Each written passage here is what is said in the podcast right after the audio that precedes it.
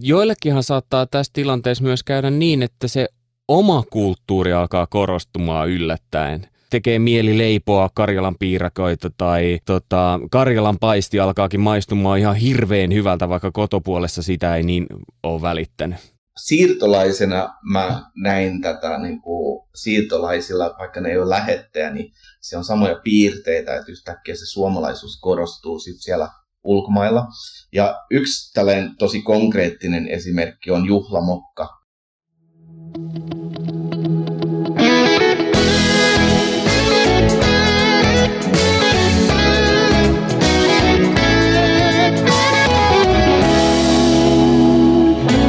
Lähetystyön takahuone.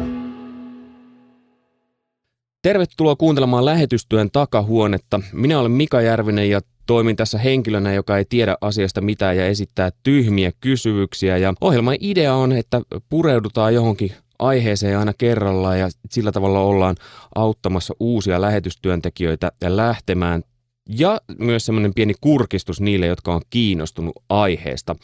Ja tällä kertaa teemana on niinkin laaja kuin vieraan kulttuurin keskellä. Tästä voisi varmaan jutella vaikka kahdeksan tuntia putkeen, mutta katsotaan kuinka pitkään jutellaan. Tällä kertaa meillä on vieraana kaksi Heidi ja katsotaan kuinka heidän kanssaan menee sekaisin.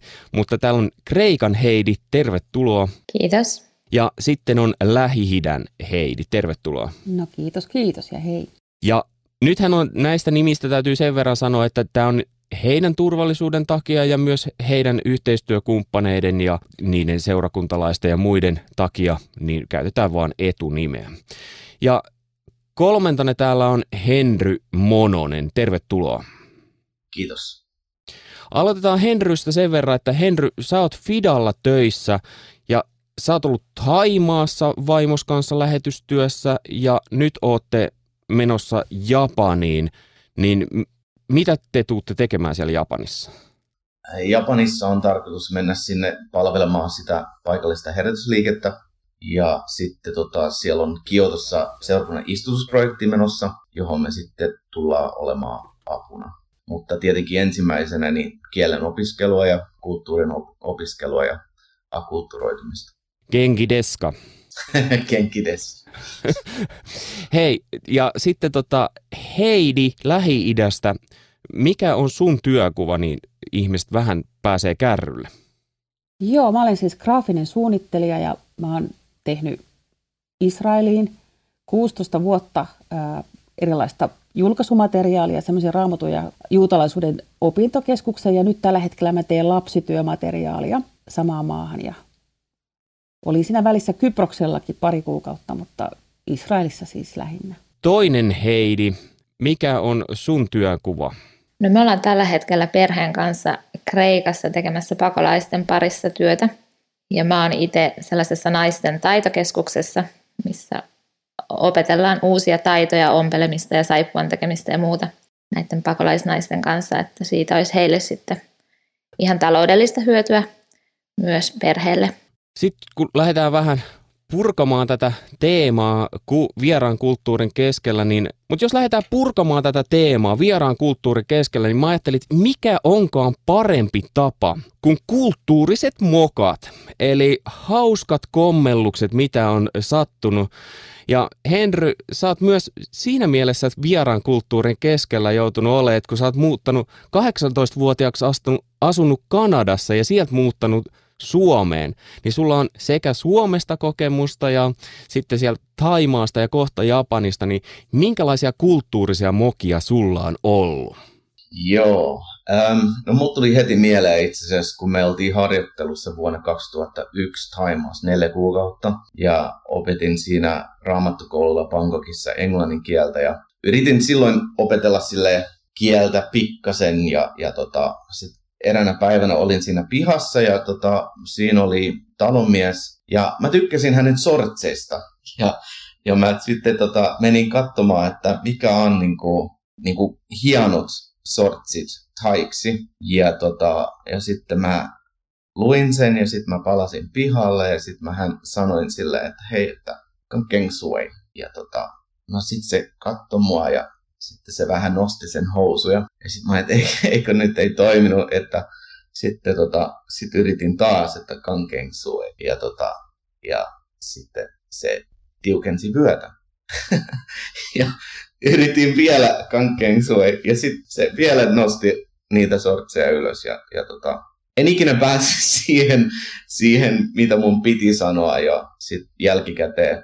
Tajusin, että tietenkin sui on, siinä on niinku kolme eri merkitystä. Yksi on huono onni ja toinen on tällainen jalkamatto ja sitten kolmas on kaunis. Mutta se tota, jäi sellaiseen hämmennykseen, jossa mä tietenkin silloin kaksikymppisenä puhuin, puhuttelin tällaista neljäkymppistä miestä, joka aikuiskulttuurissa muutenkin, mutta sitten tällaisessa, tota, että kunnioitetaan vanhempia, niin, niin se koki sen ehkä vähän sellaisena, että miksi sä pidät sortsia täällä raamattokoulun pihalla. Niin, tota, tämä oli tällainen pieni, pieni kielellinen moka. Joo, ja tuossa on tosi mielenkiintoista myös toi niin eri ikäisten, että kun Suomessa ollaan aika totuttu siihen, että eri ikäiset on samaa kieltä puhuu keskenään ja tällaisia, mutta Japanissa tulet myös törmäämään siihen, että eri-ikäiset puhuu eri kieltä melkeinpä.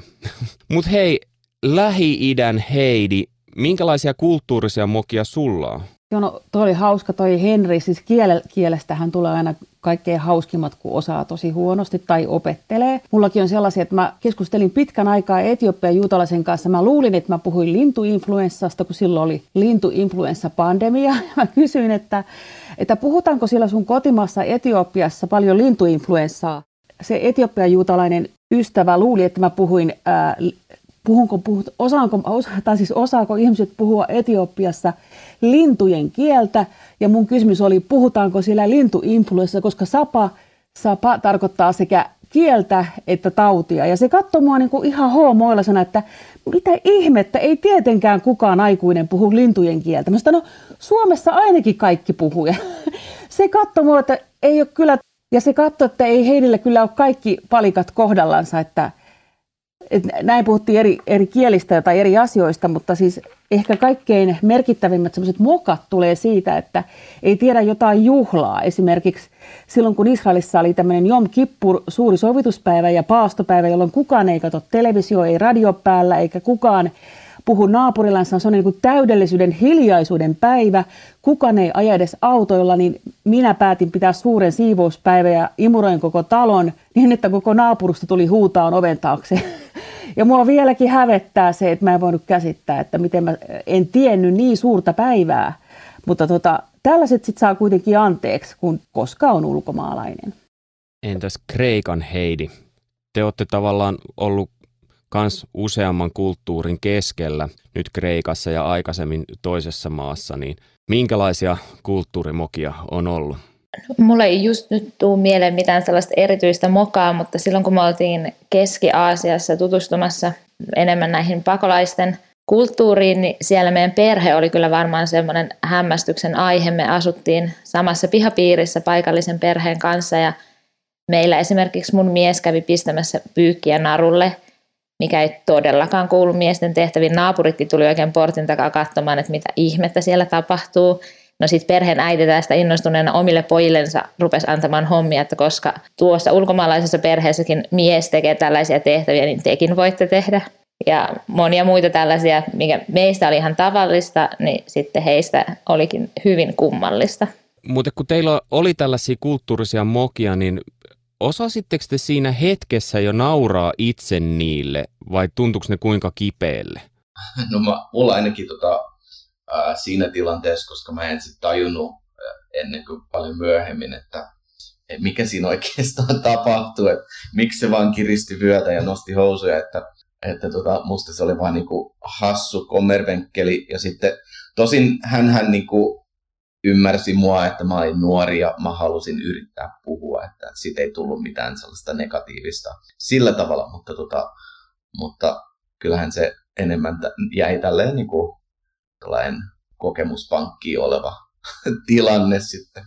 Ymmärsi, että kielellä on tosi paljon merkitystä ja etenkin tuollaisessa tonaalisessa kielessä, niin miten sä sitten tonit vedät, niin se asiassa se voi muuttua täysin, mistä sä puhut. Ja useimmitenhan niiden mokien kanssa on just niin, että sä tajut itse vasta tosi paljon myöhemmin, että ei vitsi, nyt mä sanoin tai tein jotain ihan hassua, tai että miksi noin naapurit katsoo meitä aina niin oudosti, okei, tällä ei oikeasti pitäisikään tehdä. Mutta meillä tässä niin kuin siinä aikana, kun asuttiin tuolla Keski-Aasiassa, niin sitten mun miehen arvo nousi aivan huimat, huimasti kaikkien näiden töiden tekemisen takia varmasti. Hän kävi basaarissa ja muualla hoiti meidän perheen juttuja, niin sitten se meidän vuokraemäntä ylisti häntä aina ihan taivaaseen, että hän on niin, kuin niin hyvä veli ja auttaa monissa asioissa ja sit niin kuin, se ei mua kehunut koskaan niin kuin mistään, että mä olin varmaan aivan niin kuin surkea miniä ikään kuin siellä perhepiirissä, joka ei tee kaikkia naisille kuuluvia hommia. Mitä kipuja siinä on, kun jos ulkomaalaisena on vieraan kulttuurin keskellä, ja, niin mitä kipuja se on aiheuttanut teille? No me ollaan täällä Kreikassa oltu nyt vasta vajaa vuosi, niin kulttuurisokki on kyllä semmoinen, mikä iskee, vaikka olisi kuinka monta kertaa asunut eri kulttuurin keskellä, niin sitten jotkut asiat kuitenkin siellä sitten sa- sa- ei, satuttaa tai, tai niiden kanssa joutuu vain törmäyskurssille niin, että, että vaikka luulisi, että ymmärtää, miten toimitaan, niin sitten kuitenkin tulee hankaluuksia – ja täällä Kreikassa ollessa meillä on kyllä stressiä aiheuttanut tosi paljon se, että asioita ei hoideta samalla tavalla kuin Suomessa, siis tälleen niin kuin ajallisesti, että asiat voi kestää tosi kauan ja kaikissa toimistoissa asioiminen ei ole mitenkään suoraviivasta, vaan yhdeltä ihmiseltä saa toisenlaisia vastauksia kuin toiselta ihmiseltä ja sä et voi oikeastaan koskaan tietää, mitä ne vaatii. Sä itse tarvisit jo toimistosta jonkun tietyn paperin, ja sitten joku sanoi, että no sä saat sen passilla. Ja toinen sanoi, että no ei, kun sä tarvit tällaisen todistuksen sitä varten. Ja kolmas sanoi, että no ei kun tällaisen todistuksen. Ja sitten sä et enää kohta tarvi koko paperiakaan enää yhtään mihinkään. Eli sitten se vaan niin aiheuttaa stressiä, kun ei tiedä, että miten tässä niin pitäisi toimia. Entäs toinen Heidi, onko vieraan kulttuurin keskellä asuminen aiheuttanut mitään kipua sulla vai ootko siellä uinut sinne niin kuin kalavedessä? Niin kuin, joo. Mä just mietin, että kyllä mä Israelin niin kuin kotiuduin ennen kuin mun jalka oli ekaa kertaa elämässäni edes koskettanut Israelin maaperää, että mulla kävi se, mitä joillekin kävi, että niin kuin se tuntui heti kodilta ja se on vähän niin kuin ihmeellinen juttu. Mä aluksi luulin, että se johtuu sitä elämäntyylistä ja kulttuurista, mutta ei se, kyllä se syvällisempi juttu on. Mutta tota, niin, että nyt kun mä olin kaksi kuukautta Kyproksella, niin mä luulin, että se menisi samalla lailla, kun ollaan vähän saman järven rannalla, eli Välimeren rannalla, mutta se tuntuikin tosi paljon vieraammalta. Eli se oli, se oli ehkä sitten joku tämmöinen kutsumukseen liittyvä juttu, mutta tota, sitä monet kysyy, että silloin kun Israelissa joku pommitus meneillään tai joku muu sotatila, mitä on, mäkin olen pommisuojaa juossut monta kertaa tai siis joutunut varautumaan siihen, että pommit tulee Jerusalemiinkin tai muualle, niin se ei ole koskaan ollut kuitenkaan stressava tilanne, vaan pelkästään jopa jännä. Mutta sitten puhutaan stressistä, kun taloon tulee ikkunasta iso torakka tai monta torakkaa tai lisko tai, tai katolla hiiriä, niin siis siinä mulle, mulla menee raja. että niin kuin se, se on mulla, että stressipiste on niin kuin ihan ylimmillään. Pommeista viisi niistä pääsee eroon ja terroristit ja kaikki ei ole mitään verrattuna johonkin viiden sentin torakkaan. Mutta ihmiset on erilaisia. Voisi luulla, että sotatila olisi semmoinen, mutta ehkä sitä, sitä ajattelee, että kyllä Jumala pitää huolen.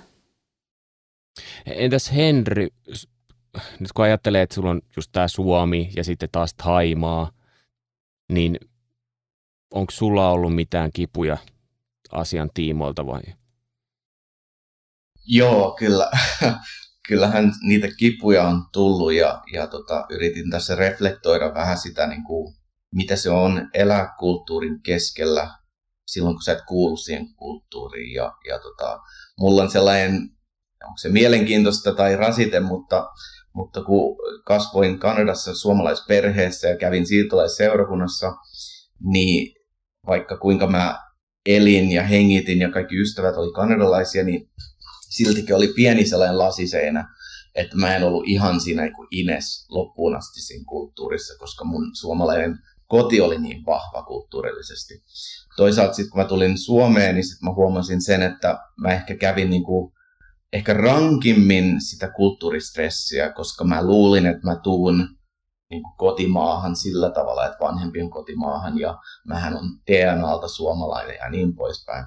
Ja ehkä se odottamattomuus siinä kulttuurin kohtaamisessa teki sit suurinta stressiä, että mä sitten törmäsin sit siihen suomalaisuuteen ja siihen erilaisuuteen. Ja samaan aikaan siitä syntyi sit se Suomen olen, Suome, Suomessa olon aikana se tajuminen, että tota, itse asiassa kulttuuri kuin kulttuuri niin löytyy heikkouksia ja vahvuuksia ja, ja sen sijaan, että on niin kuin arvojärjestys, että mikä on parempi kulttuuri, niin, niin löytää jokaisesta ne hienot piirteet ja, ja tota, se auttoi mua itse asiassa tosi paljon, kun mä menin Taimaahan, vaikka sielläkin tuli todellakin sitten kipupisteitä sen suhteen, että, että tota, esimerkiksi thailaisessa kulttuurissa on hyvin vahva tämä ulkonäkökeskeisyys ja siitä puhutaan hyvin avoimesti. Jos sä oot lihonnut tai laihtunut, jos sulla on suuri nenä tai suuret korkeat poski, poskipäät tai ihan mitä tahansa, niin, niin ne voi siitä kommentoida hyvin avoimesti ja suoraan. Ja se tietenkin voi olla hyvin kiusallista sitten välillä, kun ne sitten voi ottaa kiinni kivatsasta tai, tai tota, sanoa ja ehdottaa, että pitäisikö sun muuttaa ruokavalioa tai tällaista. Ähm, että tällaisia niin kuin, pieniä stressipisteitä hän niin kuin, ehkä yleisesti kulttuuri tuo, mutta sitten tota, ähm, se mun Suomeen tulo ja tosiaan sen suomalaisuuden kohtaaminen ja ehkä siinä niin kuin, jälkiteini-iässä niin kuin silleen, niin kuin tietty uhma-ikäkin siinä kaikessa, mitä syntyi sit Suomessa ollessa, niin, niin se auttoi mua silleen, että kun mä lähdin Thaimaan ja nyt mä lähden Japaniin, että mä tunnistan sitä uh, ehkä tarvetta valmentautua. Vaikkakaan se ei kaikkea pelasta, mutta kuitenkin niin pikkasen niin kuin ehkä perspektiiviä muuttaa lähestyessä eri kulttuuria. Eli me ollaan huomattu se myös, että kun ei toimi omalla kielellä, toimii sitten pakolaisten parissa heidän omalla kielellään tai työkavereiden kanssa englanniksi, niin vaikka englanti osaakin sille hyvin puhua, niin sitten se ei ole kuitenkaan se oma kieli. Niin sitten tuntuu, että itsestä ei myöskään toiset ihmiset ei saa sellaista oikeaa kuvaa siitä, että kuka mä oon ja minkälainen mä oon. Ja se täytyy aina joka suhteessa luoda sit uudestaan. Ja sitten tietenkin vielä näiden pakolaisten parissa, kun se oma kielitaito on niin huono, niin sitten entistä enemmän kestää aikaa siihen, että, että ne ymmärtää, että kuka mä oon ja ihan oikeasti minkälaisista asioista pääsee jossain vaiheessa juttelemaan. Valmentautumiseen mennään kohta, mutta ennen sitä tämä kieli, niin jos ajatellaan, että on nuori lähetti tai ensimmäistä kertaa lähetyskentällä, ei nyt ikä voi olla mikä tahansa, niin siinä vaiheessa ei välttämättä osaa kieltä ja vaikka olisi opiskellutkin jotain perusjuttuja, niin jossain vaiheessa tulee sen osaamisen kanssa raja vastaan. Niin miten siinä on mahdollista selvitä, kun pitää yrittää jotain asiaa saada toiselle ymmärretyksi ja ei vaan osaa sanoa sitä? No mulla on tähän hyvä hyvä kikka oli, tai se toimii vieläkin, vaikka mä osaan hebreaa, niin tota, jos mä oon vaikka arabien kanssa tekemisissä ja ne ei osaa englantia tai arabia, niin mulla on, mä piirrän, mulla on joko elekieli mukana ja sitten mä piirrän. Mä muistan, kun mä ihan alkuaikana, mä nyrjäytin nilkkani ja mun piti mennä ostaa ideaalisidettä.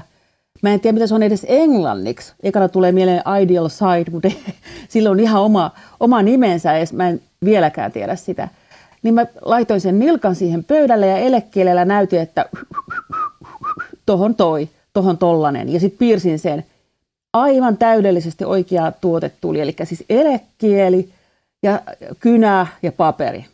Pärjää aivan loistavasti. Tiettyyn rajaan asti. Tietenkin puhutaan syvällisistä asioista, niin siinä kielitaito on äärimmäisen tärkeä, mutta, mutta ainakin Israelissa ihmiset on armolliset, ne muutkin juutalaiset tulee aina eri puolilta maailmaa, niin, niin, niin ei, ole, ei ole noloa ääntää joku asia väärin tai käyttää vierasta sanaa, tai joskus se voi olla noloa, mutta että niistäkin pääsee yli. Mutta tota, tietenkin syvällisyyteen ja hengellisiin asioihin tarvitaan kieltä enemmän, mutta ihan arkipäiväisiin asioihin voi riittää elekieli. Mulle tulee tuosta mieleen, tota, äm, siis sehän on haasteellista ja nythän mä oon opiskellut osa-aikaisesti Japania täältä Suomesta käsin ja sitten ei pysty sitä harjoittelemaan, niin siinä hän kokee suurta frustraatioa, mutta, tota, mutta samaan aikaan niin, niin ää, yleisesti kun menee eri maahan ja siellä puhutaan eri kieltä, niin se yritys puhua heidän kieltä, niin se jotenkin otetaan hirveän hyvin vastaan. Ja, ja siinä niin kuin yleensä löytyy joka, joku, joka puhuu sitten englantia tai jotain välimaastokieltä, jota puhuu itsekin. Mutta ehkä henkisenä haasteena on just se, että, että tota, opiskella uutta kieltä ja kehittyä siinä mahdollisimman nopeasti, niin se vaatii äärimmäistä nöyryyttä ja itsensä nöyryyttämistä ja hyväksymistä sitä, että, että ihmiset nauraa sulle ja sun hassuille sanoinnoille tai hassuille tavoille sanoa sanat tai, tai luoda joku mielikuva jostakin. Ja, ja se, on niinku, se on tosi suuri este, mikä me voidaan itse luoda itsellemme kielen opiskelun suhteen, että me ei pystytä nauraa itsellemme ja hyväksymään, että muut nauraa meille, vaan sitten loukkaannutaan siitä ja se voi tyrehdyttää meidän niinku, kyvyn opiskella. Mutta sitten toinen mä oon um, yrittänyt nyt taas harjoittaa itselleni, kun mä taas opiskelen uutta kieltä, on se, että um, useinhan masentuu siitä, että puhuu alaasteikäisen tasolla kieltä. Ja tavallaan yksi pieni lohdutus, mihin pitää usein nojautua, on jotenkin muistaa mieleen se lähtökohta, mistä on lähtenyt kielen suhteen. Et jos vuosi sitten ei puhunut edes perusasia, että terve, hyvää päivää, ja nyt puhuu muutaman sanan ja osaa tilata jopa appelsiinimehun ravintolasta, ettei koskaan unohda sitä tota lähtöpistettä, mistä on lähtenyt, ja siihen mittaa sitä kielen kehittymistä. Tuli tuosta mieleen, kun sä sanoit, että et osaa lähteä itse nöyränä ja on valmis nauramaan, niin jos ajatellaan joitain kulttuureja, missä on tämmöinen häpeä kulttuuri, niin siinähän on myös riski, että vahingossa häpäisee jonkun. Sitä on aika vaikea varoa varmaankin. Joo, ja um, sorry, Heidillä oli varmaan tähän puheenvuoro vielä. Mä sanon ehkä tohon äkkiä vaan tuon häpeäkulttuuri, mitä Taimaa edustaa ja Japanikin, että ne on samalla hyvin suuria kunniakulttuureja jossa sitten tota, tavallaan, että toisen kunnio, kun, kunniaa ei saa loukata. Ähm, mutta ehkä mä oon, mä oon huomannut omassa kielipoluissa, että, tota, että nöyrästi lähestyvä kieltä otetaan aina paremmin vastaan, vaikka hän sanoisi jotain loukkaavasti, jos he tunnistavat sussa sellaisen herkän mielen ja että sä yrität olla sensitiivinen. Taas sellainen, joka puhuu 99 prosenttisesti täydellisesti, mutta ei ole sitä nöyryyttä eikä sensitiivisyyttä, niin se yksi prosentti se painaa tosi paljon mittakupissa sitten sillä kansallisen näkökulmassa. Heidi. Joo, mä olin sitä sanomassa, että kyllä mä ainakin huomaan, että mä oon itselleni se isoin este siinä, että musta on vaikea sanoa asioita, mitä mä niin tiedän, että tämä menee väärin. Mä en osaa kaikki sanoa, niin just sen nöyry, se nöyryys siinä, että pitäisi vaan harjoitella ja pitäisi vaan rohkaista itsensä puhumaan ja – ja puhua. Mulla on paljon helpompi lukea. Tämä on tietenkin tällainen myös persoonallisuuskysymys. Mä harjoittelen mielellään kieltä lukemalla ja kirjoittamalla. Mun mies on mahtava esimerkki siitä. Se osaa kymmenen sanaa, niin se voi käydä kymmenen keskustelua sitten eri ihmisten kanssa niin kymmenellä sanalla. Et se taas harjoittelee ihan täysin niin, että se vaan puhuu, puhuu ihmisten kanssa.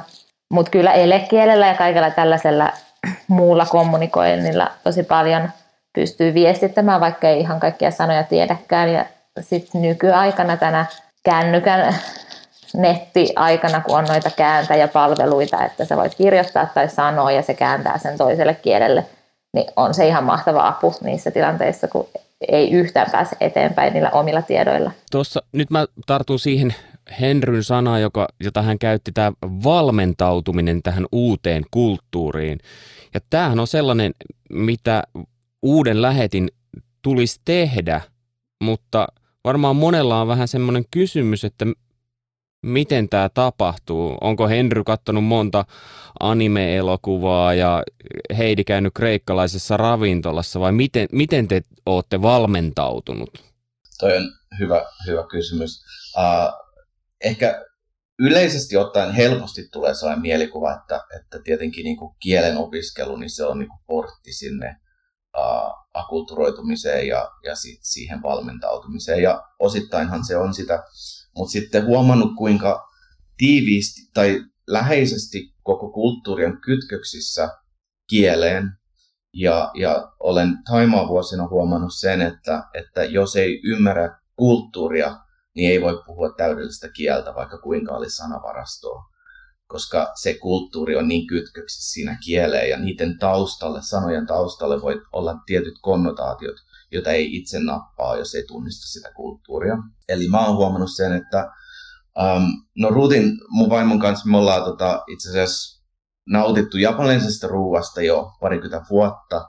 Ja jo lähetyskurssilla niin me tutustuimme johonkin animemaailmaan, jolla on katsottu sitten jotain tällaisia animeita. Ja sitten tota, nyt kun me ollaan oikeasti niin kuin lähössä Japaniin, niin sitten Um, mun vaimo on opiskellut ihan avoimessa yliopistossa myös Japaniin ja Aasiaan liittyviä kulttuuriopintoja. Ja sitten tota, ollaan itse yritetty niin kuin opiskella sekä kieltä, mutta sitten samaan aikaan myös kulttuuria ja ymmärtää sitä historiaa, mikä siellä on taustalla. Ja sitten toisaalta niitä um, ihan taiteitakin, mitä Japanissa erityisesti ehkä tulee esille. Sano vaan Heidi, sä olit sanomassa. Niin, mä tuosta mietin, että, että just historian kautta joissain maissa on tosi suuri vaikutus sillä, että minkälaisia vaikka ihmisryhmiä sieltä maan sisältä löytyy. Historian tapahtumien perusteella voi olla sellaisia jännitteitä, mitä ei muuten siinä hetkessä ymmärtäiskään. Mutta kyllä me ollaan sit huomattu, että vaikka onkin lukenut ja erilaista kirjallisuutta ja ihan tietokirjoja ja romaaneja ja vaikka mitä, niin sitten kuitenkin sen ymmärtää vasta siellä paikan päällä. Totta kai kaikesta siitä lukemisesta on apua, mutta sitten sä vasta opit elämällä oikeasti sitä, sitä kulttuuria ja niitä mokia tekemällä ja vaan ajan kanssa. Ja varmasti on monia asioita, mitä ei edes ymmärrä muutaman vuoden jälkeen, sitten ne tajuu oikeasti vasta joskus, niin kuin te olette Taiwanissa ollut, tai ei kun anteeksi Taimas 12 vuotta, niin varmaan vasta sitten. Hei, lähi Heidi, jos, jos sä tietäisit ja kuulisit, että joku on lähdössä maahan, jossa sä oot ollut, niin mitä sä sanoisit hänelle, että millä tavalla pitäisi just siihen maahan perehtyä? Joo, no siis Israelhan on siitä hyvä, että löytyy paljon elokuvia, kirjoja, ohjelmia TVstä, mutta siinä on se hankala puoli, että, että on hirveän paljon niin kuin johonkin suuntaan kallellaan, on hirveän Israel vastasta, ehkä enemmän. Sitten taas saattaa olla muuten hirveän poliittista tai sitten muuten vaan hirveän yksilmästä, jopa harhaoppista. Niin kuin sellaista niin kuin et jotenkin musta on hyvä, että katsoo, ottaa paljon selvää eri asioista, mutta tota, ei lähde niinku keikuttamaan venettä liikaa mihinkään suuntaan ennen kuin itse näkee sen paikan päälle, että et valitettavasti Israelista on myös ihan niinku kummallistakin tietoa tarjolla. Ja, ja kyllä se todella niin on, niin kuin Heidi Henrikin sanoi, että sitten kun menee paikan päälle, niin siinä sitten vasta se todellinen kulttuuriin sulautuminen tapahtuu, jos on tapahtuakseen. Ja niin, että tota, mahdollisimman monipuolista tietoruokaa ja informaatiopöytää käy aterioimassa, että saa niin kuin sellaisen niin kuin kuvan siitä, että tämä Israelin suhde ei nyt ehkä ole ihan hirveän helppo, mutta tosiaan historiahan on aivan lyömätön, että voi tutkia Israelin historiaa. Siinä ei voi olla kuin yksi mielipide, kun se on jo tapahtunut. Ja sitten ne tulkinnat historiasta suhteessa muihin asioihin, niin ne pitää sitten kriittisesti ottaa esille tai käsitellä. Mutta historiahan on hirveän mielenkiintoinen. Sehän lähtee sieltä raamatusta, mutta jatkuu näihin päiviin asti. Jos mä voin vielä sanoa sellaisen, tota, ää, mitä toi Heiri vieraskulttuuri tuossa äsken sanoi siitä, että, tota, että ää, on esivalmentautumista tavallaan ja sitten on vasta paikan päällä ymmärtämistä. Ja komppaan tätä vahvasti, että, tota, että ei, ei, ei millään ole valmis ennen kuin on kohdannut sitä kulttuuria ja sitten vielä elänyt siinä kauan. Ähm, mutta siinä, siinä mennessäni meillä oli itse asiassa lähetyskurssilla kansanlähetyksestä, taisi olla tämä, onko se matkalaukku äitien kirjoittama kirja, niin äh, hän tuli meitä opettamaan ja hän sanoi mulle niin kuin sellainen niin kuin kulta-arvokkaampi lause, joka oli se, että kun te menette sinne teidän kohdemaahan, niin etsikää parempaa seuraa. Ja ekaksi mä ajattelin, mitä tämä tarkoittaa, että etsikää parempaa seuraa.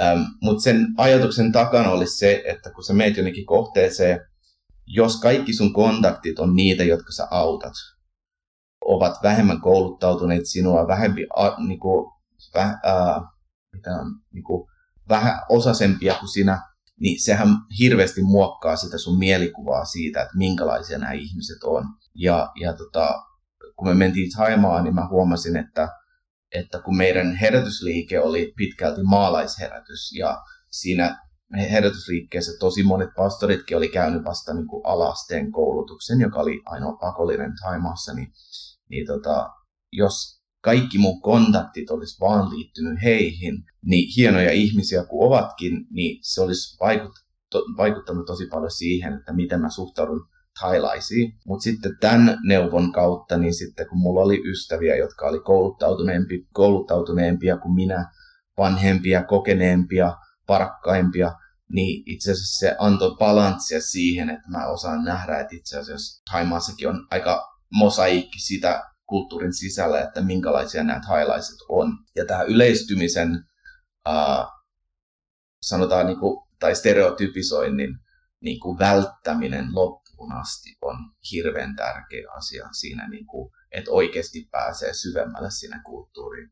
Koska se hetki, kun sä stereotypisoit, niin loppuu se oppiminen. Hei, mä haluaisin laajentaa tota vielä.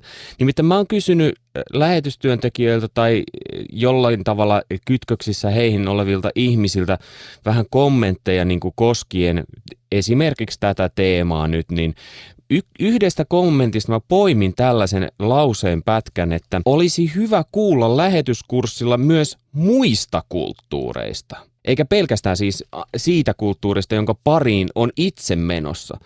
Niin mitä tämä ajatus herättää teissä? Joo, siis muista hirveän hyvä idea, että, että todellakin niin kuin ottaa selvää eri taustoista ja eri kulttuurista, että joskus tarvitaan peilikuva, että ymmärtää sitä toista puolta ja, ja varsinkin niin kuin Israelissa on, on tärkeää tuntea esimerkiksi beduinikulttuureita mitä, tai arabikulttuureita, druusikulttuureita ja varmaan muitakin, siis tietenkin muitakin kulttuureita, että kulttuurit heijastelee toisiaan ja reagoi toisiinsa, että sen takia se on kyllä tärkeää. Mutta myös lähetyskurssilla niin, niin se avartaa sitä isompaa kuvaa ihmisyydestä, kun on monenlaista tarjontaa. Joo, mä ähm, voisin sanoa tähän, että äh, pidän sitä tosi hyvänä myös, että, tota, että tutustuu eri kulttuuriin, äh, ehkä erityisesti sen perspektiivin takia, että vain monia vaihtoehtoja nähden, niin sä itse asiassa rupeat tunnistaa tai saat sellaisia antureita, jolla sitten pystyy tunnistamaan ehkä niitä kulttuuripiirteitä, jotka ovat siinä kohteessa, minne sä oot menossa. Et sehän on niinku tällainen karikoitu juttu, mutta, mutta ehkä Amerikan läheteillä on usein tosi suuri haaste se, että ne lähtee täysin englanninkielisestä maailmasta, jos puhutaan vain yhtä kieltä, ja sitten mennään jonnekin eri kulttuuriin, niin, koska Amerikka on, vaikka siellä on eri kulttuureita, niin se on niin vahvasti sellainen melting pot uh, yhteiskunta, jossa haetaan vain yhdenlaista kulttuuria, niin sitten tota, heillä voi olla tosi paljon haasteita, koska ei ole vaan niitä antureita kasvanut.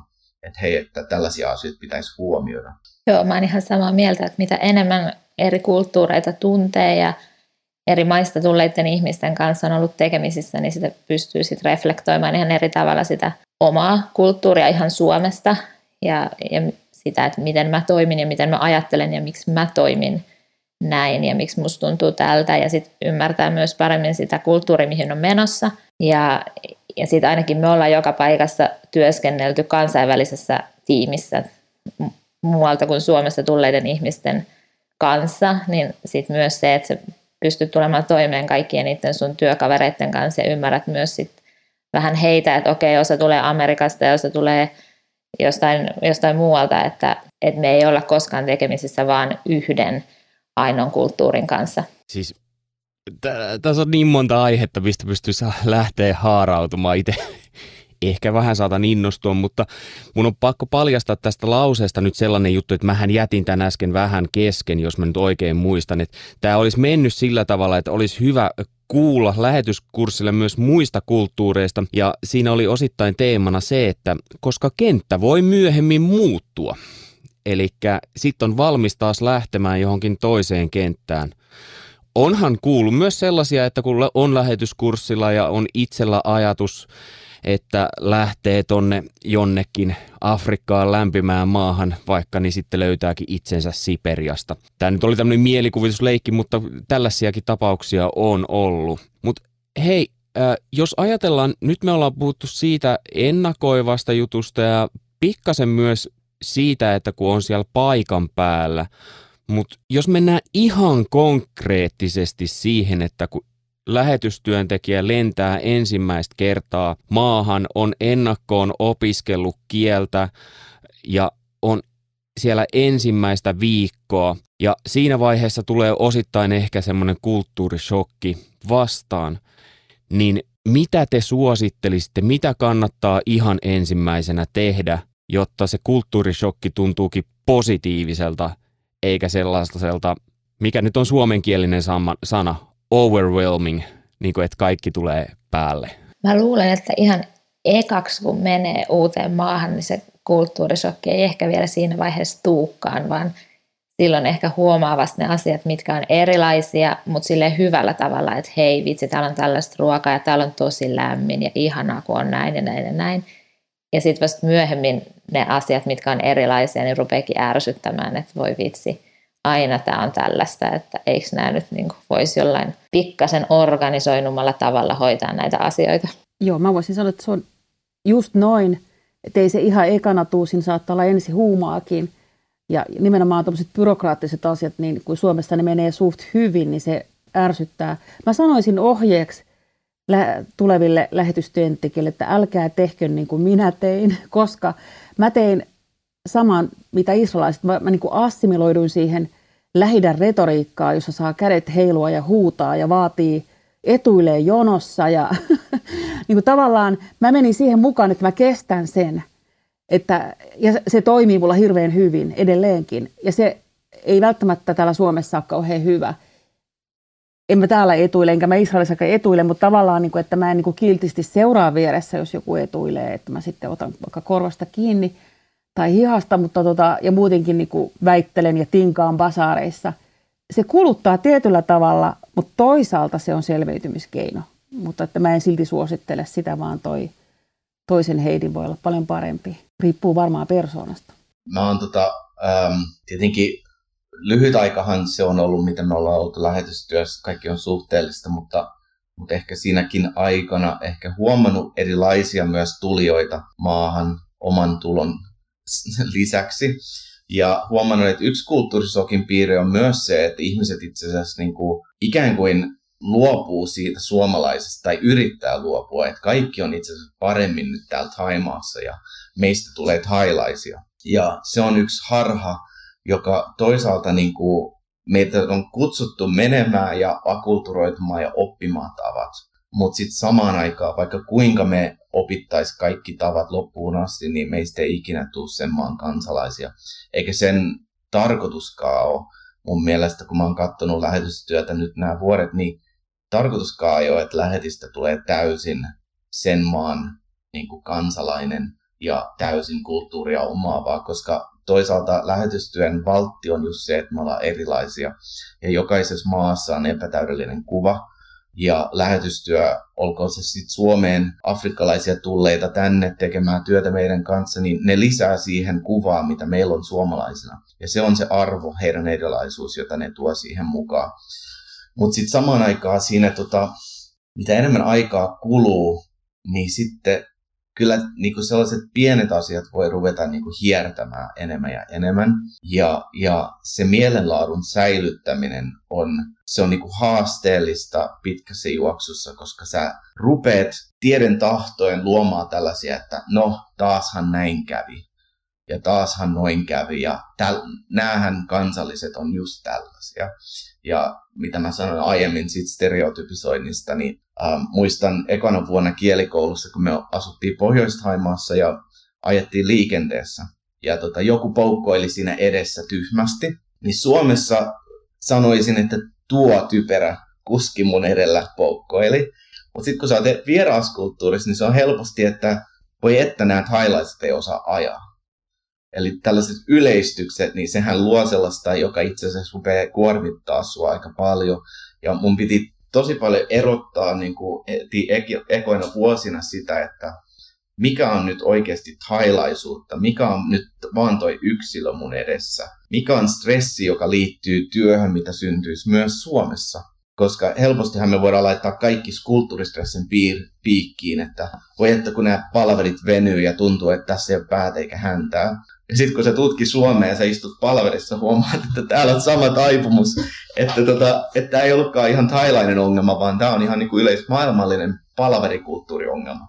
Eli tällainen niin kuin mekaaninenkin erottaminen voi auttaa pikkasen sitä niin kuin suhtautumista ja sitten jos tulee oikein sellainen kulttuuripiikki, jota mulla tuli pari kertaa äh, Thaimaassa ollessa, sain oikein kulttuurisokkipiikki, niin mä siinä piikin keskellä mä otin kulttuurikirjan, joka liittyy Haimaahan, ja mä rupesin opiskelemaan thai-kulttuuria. Vaikka mun päässä mä ajattelin, että voi että kun nämä thailaiset on tällaisia. Niin mä otin sen kirjan, mä avasin sen ja ärsytyksenä, niin kuin är, ärsyntyneenä, luin sitä kirjaa ja opin thai-kulttuuria ihan sillä ajatuksella, että mä en suostu siihen, että mä lähden tämän uh, stereotypisointiin ja yleistykseen, joka sitten vie mua vaan tota, uh, oppimista pois, oppimisesta pois. Kreika Heidi. Ja ihan sellaisena käytännön asiana, että se vaan tulee, se kulttuurisokki jossain vaiheessa tulee ja ne jutut ärsyttää, niin myös sen, että se vaan niin tunnustaa, että mä en ole ihmisenä yhtään sen huonompi tai että mä en olisi pätevä lähetystyöntekijä, kun musta nyt tuntuu tältä. Ja vaikka musta välistä tuntuisi siltä, että mä lähtisin mieluummin vaan kotiin ja unohtaisin kaiken. Ja, ja sitten silloin, kun ärsyttää ja tuntuu, että niin kuin hommat ei toimi, niin sitten vaan juttelee ihmisten kanssa. Että on se sitten Suomeen päin purkaa niitä asioita ihmisten kanssa, jotka ymmärtää samanlaisia tuntemuksia, vaikka ne olisikin jostain eri maasta. Tai sitten työkavereiden kanssa siellä paikallisessa maassa, että muilla ihmisillä on ollut ihan samanlaisia tuntemuksia. Ja sitten sieltä voi tulla niitä vinkkejä myös, että no hei, voisi toimia näin. Tai vähän selityksiä sille, että no miksi nämä ihmiset täällä toimii näin, tai miksi ne tajuu mua tai muuta että purkaa niitä omia olojaan eikä vaan jää niiden kanssa yksin, niin se auttaa. Mutta siinähän voi käydä myös niin kuin on se vieraan... Saako ku... tähän väliin sanoa? Sano vaan Heidi. Okei, okay. niin mä olisin vaan sanonut tähän, tähän vielä sellaisen ajatuksen, että ajatellen vaikka tulevia lähtiöitä, että on kuitenkin lupa olla oma itsensä. Mä, mä tiedän meidän Venäjän lähettäjä, jotka on rakastanut Venäjää heti ensimmäisestä hetkestä asti ja vielä edelleenkin sanoo, että mahtava maa, toiset vihaa sitä ja tarvii sitä purkua. Ja meillä on Israelin lähettäjä, jotka on niin ollut kriisissä heti alusta asti tai jonkun muun maan lähettäjä ja mulla ei ole mitään kriisiä, että mulla on sitten toisaalla se, että tavallaan pitää, on myös lupa olla oma itsensä, toiset ei koe sitä kentälle sopeutumista niin vaikeana, ne vaikeudet tulee muualla. Mutta että että on myös sellaisia persoonia, että ne jostain syystä siihen kenttään ja siihen kulttuuriin vaan loksahtaa. Että ne on jo syntyjään vähän erilaisempia. Että mä luulen, että mä ollut, tai niin kuin mun työkaverit sanoivat Israelissa, että sä oot ollut Israelilla niin jo syntyessäsi. Että et, niin kuin mitä mun suomalaisuus sitten olisi, tai se mun, meidän Venäjällä hette, niin musta se on ollut venäläinen nainen, ja sitten kun se meni Venäjälle, niin se on kuin kala vedessä. Että on myös eroja, toisilla ei ole hirveitä kriisejä siinä suhteessa. Kyllä ne kriisit tulee. Mun mielestä on tosi hyvä pointti, että tota, jos voin sanoa tuo vielä, niin tota, mun mielestä on tosi hyvä pointti, että, että suhtautuu omaan elämään, omaan akultturoitumiseen uniikkina, eikä vertailla toisiin, ei kielen opiskelun suhteen eikä kulttuurin ymmärtämisen suhteen, että toiset käy sitä ihan eri tavalla saakin käydä. Ja mun mielestä on kauhean arvokasta, koska mä tiedän sellaisiakin, jotka sitten ihmettelee, että miksi mulle ei ole tullut ja onko mä missannut jotakin. Ja ja sitten taas toiset, että hyvin noilla puhaltaa, että mä vaan täällä niin kuin kökin näissä kriiseissä. Että toi on mun mielestä kauhean, kauhean vapauttava lause, mitä toi Heidi Lähideasta sanoi. Hei, joillekinhan saattaa tässä tilanteessa myös käydä niin, että se oma kulttuuri alkaa korostumaan yllättäen. Tarkoitan sitä, että alkaakin tekee mieli leipoa Karjalan piirakoita tai tota, Karjalan paisti alkaakin maistumaan ihan hirveän hyvältä, vaikka kotopuolessa sitä ei niin ole välittänyt. Onko teille käynyt tällä tavalla? Mä voin sanoa sen, että tota, um, siirtolaisena mä näin tätä niin kuin siirtolaisilla, vaikka ne ei ole lähettäjä, niin se on samoja piirteitä, että yhtäkkiä se suomalaisuus korostuu sit siellä ulkomailla. Ja yksi tällainen tosi konkreettinen esimerkki on juhlamokka. Ja, ja tota, niin Suomessa, äh, Kanadassa, kun mun kotona, niin mun, mun perhe joi juhlamokkaa 40 vuotta Suomesta käsin tuotuna aina, sit kun tuli ihmisiä, niin tuli tuliaisena. Sitten kun mä menin lähetyskentällä, mä huomasin, että joillain oli pakastimessa riveittäin sit niitä juhlamokkia, ja ne ihan laski, että kuinka pitkälle me näillä selvitään. Ja toisaalta se on niin kuin kauhean hieno juttu, että voi olla siitä jotain omaa, ähm, ja ne ei ole niitä niin kuin, ehkä tärkeimpiä kysymyksiäkään, mutta ehkä niin kuin sen ruokapuolen suhteen huomaan, että ainakin Aasiassa, niin jos et sä tykkää paikallisesta ruoasta, niin kyllä sun lähtee niin kuin 75 prosenttia puheenaiheesta, koska Aasiassa on tosi tärkeää, että sä tykkäät siitä ruoasta ja lounaan aikaa saatetaan jo puhua iltaruuan niin kuin puolesta, että mitä me sit sy- silloin syödään, että kun tämä vatsa vähän laskee. Entä lähi Heidi? Sanon tuohon, että juuri näin. Mäkin, mulla on ollut jääkaappi tai pakastin täynnä juhlamokkaa ja kultakatrinaa ja mä opettelin Israelissa tekee ruisleipää ja mä en ole mikään leipuri. Karjalan piirakkaa eka kertaa Israelissa. Et, ja sitten niin mä en ole koskaan välittänyt mistään marimekoista ja iittaloista, mutta Israelissa oli aina pakko jotain saada, joku iittalan pikkutuikku. Niin kuin tavallaan se vahvisti jotain jotain, jota on vaikea selittää, vaikka se israelilainenkin kulttuuri on ihanaa, mutta sitä kaipas niin jonkinlaista raikasta tuulahdusta jostain juurilta, vaikka ei olisi ennen niin välittänytkään juhlamokasta ja iittalasta.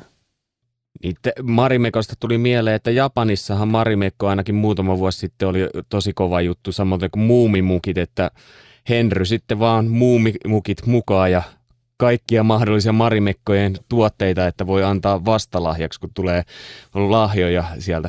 Mutta e, e, Heidi Kreikasta. No kyllä meilläkin on omat muumimukit Suomesta mukana, mutta ei kyllä juhlamokkaa, sitä ei ole juotu kertaakaan täällä ollessa. mutta me ollaan perheenä, niin ehkä sitten lastenkin takia niin suomalaiset asiat tulee esille. Katsotaan netistä suomalaisia ohjelmia ja, ja tehdään ihan sitä tavallista suomalaista ruokaa ainakin silloin tällöin, et, koska sitten kuitenkin lapset kaipaa sitä ja välillä tulee enemmän ikävä Suomeen ja välillä vähän vähemmän, niin sitten siihenkin liittyen tehdään suomalaisia juttuja. Mutta kyllä me ollaan sitten aikuisetkin puhuttu keskenään, että kun on niin monen eri kulttuurin tai eri kulttuureista tulleiden ihmisten kanssa tekemisissä – et kyllä se oma suomalaisuus kuitenkin siinä käyttäytymisessä ja ajattelussa ja muussa sit välillä korostuu silleen, että ihan tietoisestikin, että hei mä oon suomalainen, mä saan toimia ja ajatella näin, että mä en sit vaikka rupea sellaiseksi amerikkalaiseksi, että he on aina iloisia ja hymyileviä ja niin kuin small talkia riittää, niin sit suomalaisena, jos mulla on huono päivä ja mä en jaksa sitä small talkia, niin sitten mä vaan oon suomalaisesti ja sanon, että nyt mä en jaksa ja kaikki asiat ei ole aina niin aurinkoisesti. Sano vaan Henry. Äh, menisin vaan sanoa, joo, menisin sen just sanoa, että ehkä, ehkä nämä kaikki, olkoon se sitten juhlamokka, mekä kun mentiin naimisiin, saatiin imurirahan, me ostettiin ensimmäisen espressokeittimen, että me ollaan eletty sitten näitä erikoiskahveja aina siitä lähtien, mutta, mutta ehkä, ehkä nämä niinku, olkoon se juhlamokka tai marimekko tai mitä se onkaan, mutta ne kaikki edustaa jollain tavalla kentällä sitä niin kuin neutraalitilaa, johon me voidaan niin kuin hetkeksi mennä niin kuin jäähylle. Se on vähän niin kuin kun saunasta lähtee välillä ulos, niin sitten jaksaa taas saunoon. Niin, niin ne on kauhean terveitä, että niitä on, niitä niin kuin neutral, neutral, neutral, neutraali hetkiä meidän arjessa, koska sitten siinä kulttuurijännitteessä kuitenkin, niin olkoon se sitten palaverissa, jossa on kaikki hauskaa ja kaikki mukavaa, mutta sitten sä puhut vieraalla kielellä, niin sun pää on ihan eri tavalla väsynyt sit sen jälkeen kuin sillä kansallisella, joka puhuu sitä äidinkielenä. Niin, niin kyllä se on niin kuin hirveän tärkeää, että meillä on ripotelle niitä asioita meidän arjessa, jotka tuo meille niitä neutraalikokemuksia, niitä jäähyhetkiä saunasta. Ja kun mä vitsailin siitä, että nyt vaan kaikki muumimukit ja marimekot mukaan, niin, niin siinä on myös se puoli, että jos, jos sulla on vaikka marimekon verhot kotona, niin joku paikallinen voi kiinnostua, tutustua sinuun juuri sen takia, että sulla on suomalaiset verhot, joka on taas ainakin joissakin maissa sitten tunnettu nimi. jos ajatellaan koti-ikävää, niin mitä kodikasta te olette löytänyt sieltä paikan päältä? Joka, jotain, mikä vähän lievittää sitä koti-ikävää, mutta ei nyt ole välttämättä kuitenkaan Fatserin suklaata. Heidi, Lähi-idästä. Joo, no mä rakensin aina silloin sen Israelin kodin sille, että siellä oli esimerkiksi puiset sukset 50-luvulta seinällä ja metsämaisemia ja käpyjä ja paikallisia käpyjä ja paikallisia männynkokkereita. Mä rakensin sellaisen niin metsäfiiliksen. Se jollain tavalla on suomalaiselle niin, se on osa meidän DNAta, että pitää päästä metsään. Ja sitten jos mä tuli kauhean kevään, niin mä hakeuduin semmoisen, joka vähän näyttäisi havumetsältä. Ei se tietenkään koskaan sama kuin suomalainen metsä. Että tuosta luonnon elementit, vaikka pienessä mittakaavassa, niin ne tuo sellaista äh, jonkinlaista lohtua silloin, kun tuntuu, että nyt, nyt erämaapölyä ja kameleita on ihan riittävästi. Et siinä tarvitaan mielikuvitusta sen pienen pisaran lisäksi. Että jos on se pieni männynkäpy, niin sitten kuvittelee loput. Sitten ikään kuin tuntuukin, että niin kuin olisi käynyt suomalaisessa metsässä. Luonto on hirveän tärkeä meille. Henry ja Heidi. No pakko sanoa noista Fatserin suklaista, että kun oltiin Keski-Aasiassa, niin se oli suuri yllätys, kun yhden kerran kauppaan mennessä hyllyssä olikin Fatserin suklaata. Vaikka mä en ole itse henkilökohtaisesti hirveä suklaan ystävä, niin kyllä ne Fatserin suklaat sieltä ostettiin sitten kotiin ja niistä siellä kotona nautiskeltiin, että sitten sellaiset pienetkin jutut, jotka muistuttaa Suomesta, niin tulee tärkeiksi ja niin kuin suuremmiksi kuin mitä ne Suomessa olisi. Joo, se on tota, ähm, kun mulla niin kuin on just tällaista sekoitusta niin kuin suomikanadalaisuutta, niin, niin mulla ei ole sellaisia niin kuin, esimerkiksi ruisleipähimoja noussut samalla tavalla kuin monella mun sitten kollegalla Taimaassa, jotka ovat olleet sitten niin kuin Suomessa kasvaneita. Mutta, tota, mutta kyllä huomaan, että, että se, äm, ehkä ne asiat, joista on nauttinut Suomessakin, että vaikka ne ei ole suomalaisia tuotteita, niin sitten ne voi itse asiassa olla sellaisia tosi kodikkaita asioita. Ja vaikka tämä japanilainen ruoka, josta vaimoni kanssa ollaan nautittu sitten 20 vuotta, niin, niin itse asiassa Taimaassa tosi usein saatettiin mennä itse asiassa japanilaiseen syömään. Ja se oli kauhean kodikasta siitä, että Taimaassa on monivertaisesti enemmän japanilaisia ravintoloita kuin vaikka Suomessa. Ja hyvin niin kuin edukkaita. Niin, tota, niin tällaiset oli tietenkin arvokkaita hetkiä.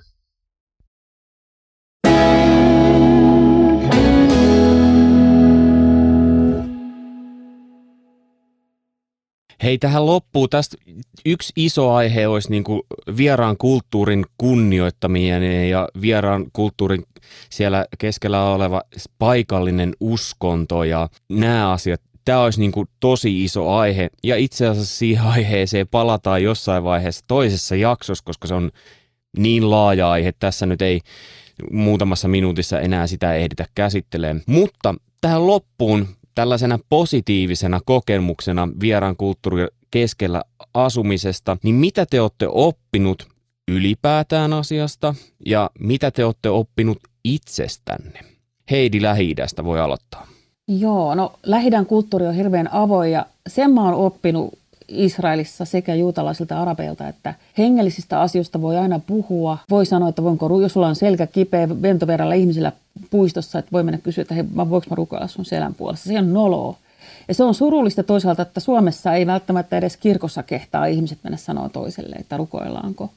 Ja sitten jatkaa voi tästä sitten Heidi Kreikasta. Mitä sä oot oppinut, kun sä oot asunut vieraan kulttuurin keskellä ja mitä sä oot oppinut itsestäsi sen ansiosta?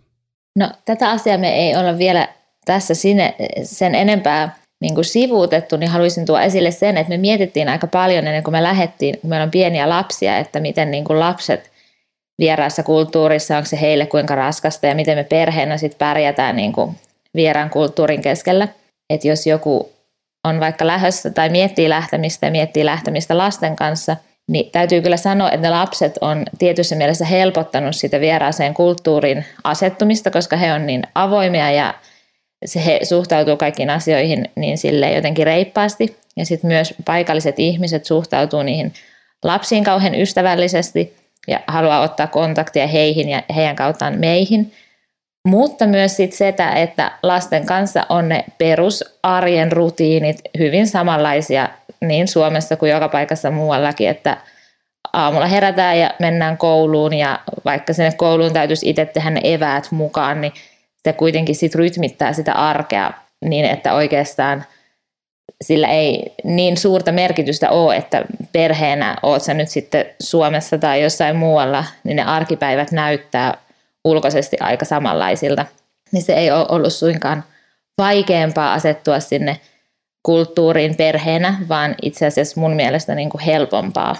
Joo, ja tästä, tästä teemasta kannattaa käydä kuuntele ensimmäinen kolmatta ilmestynyt Miten huolehtia omista la- lapsista lähetyskentällä. Henry, mitä olet oppinut vieraan kulttuurin keskellä ja mitä olet oppinut itsestäsi? Um, no se, joo.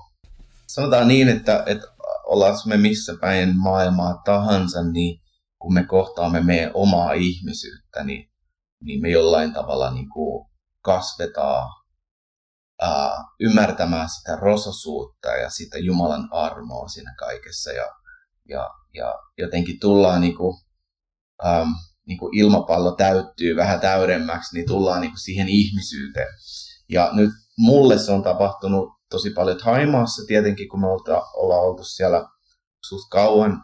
Ja ehkä siinä niin kuin kaikissa kasvaissa, niin mitä mä oon saanut ihan tailaisilta, on ollut heidän kyky olla murehtimatta huomista liikaa. Ja kun tuntuu, että vaikka Suomessa ja Kanadassakin niin me stressataan tulevaisuutta ja me jo niin kuin saadaan etukäteen harmaita hiuksia siitä, kun me mietitään jotain, niin äm, 2011, kun Taimaassa oli hyvin rajut tulvat, jossa 70 prosenttia maasta oli veden alla, ja ihan moottoritiet muuttu tällaisiksi kanaviksi, kanaaleiksi, ja tota, meillä oli jetskiikin siellä jossain vaiheessa, me oltiin tota, tulva-avussa mukana, niin siellä oli thailaisia, jotka oli toista kuukautta evakossa heidän talosta, joka oli veden alla, ja olivat sitten ihan moottoritien keskiössä, se oli vähän korkeampaa maata. Heillä oli teltta siinä ja niin en mä mennyt kenenkään kohdalle, joka olisi ollut ärsyyntynyt, rasittunut, murehtinut, vaan monella oli onki kädessä ja siinä hymyilivät ja ottivat sen päivän sellaisena, kun se tuli vastaan. Ja, ja tota, mä opin silloin, että, että, että tota, tämä thailainen niinku, suhtautuminen elämään, siihen arkeen, siihen päivään, niin siinä on tosi paljon opittavaa. Ja, ja tota, sain siinä tota, myös oppiläksyä siinä, että mitä mä voisin myös kasvaa. Ja olen ehkä pikkasen sitä oppinut. Hei, kiitos tosi paljon molemmille Heidille, kun olitte tässä mukana ja, ja kansanlähetys.fi-sivuston kautta todennäköisesti on mahdollisuus tilata heidän kirjeitään, jos haluaa seurata heidän työtään. Ja sitten Henry, kiitos sinulle, sinulle, kun olit Fidasta käymässä täällä ja toivottavasti pääset sinne Japaniin lähtemään. Ja hyvä kuulija, jos oot kuulolla nyt tässä vielä ja mietit sitä, että mikä on sun paikka lähetystyössä, niin on rohkeasti johonkin lähetysjärjestöön yhteydessä ja siinäkin vaiheessa joku sä mietit, että olisiko tämä sun juttu ja o avoimin mielin sen asian kanssa. Voit olla vaikka Fidaan yhteydessä tai kansanlähetykseen.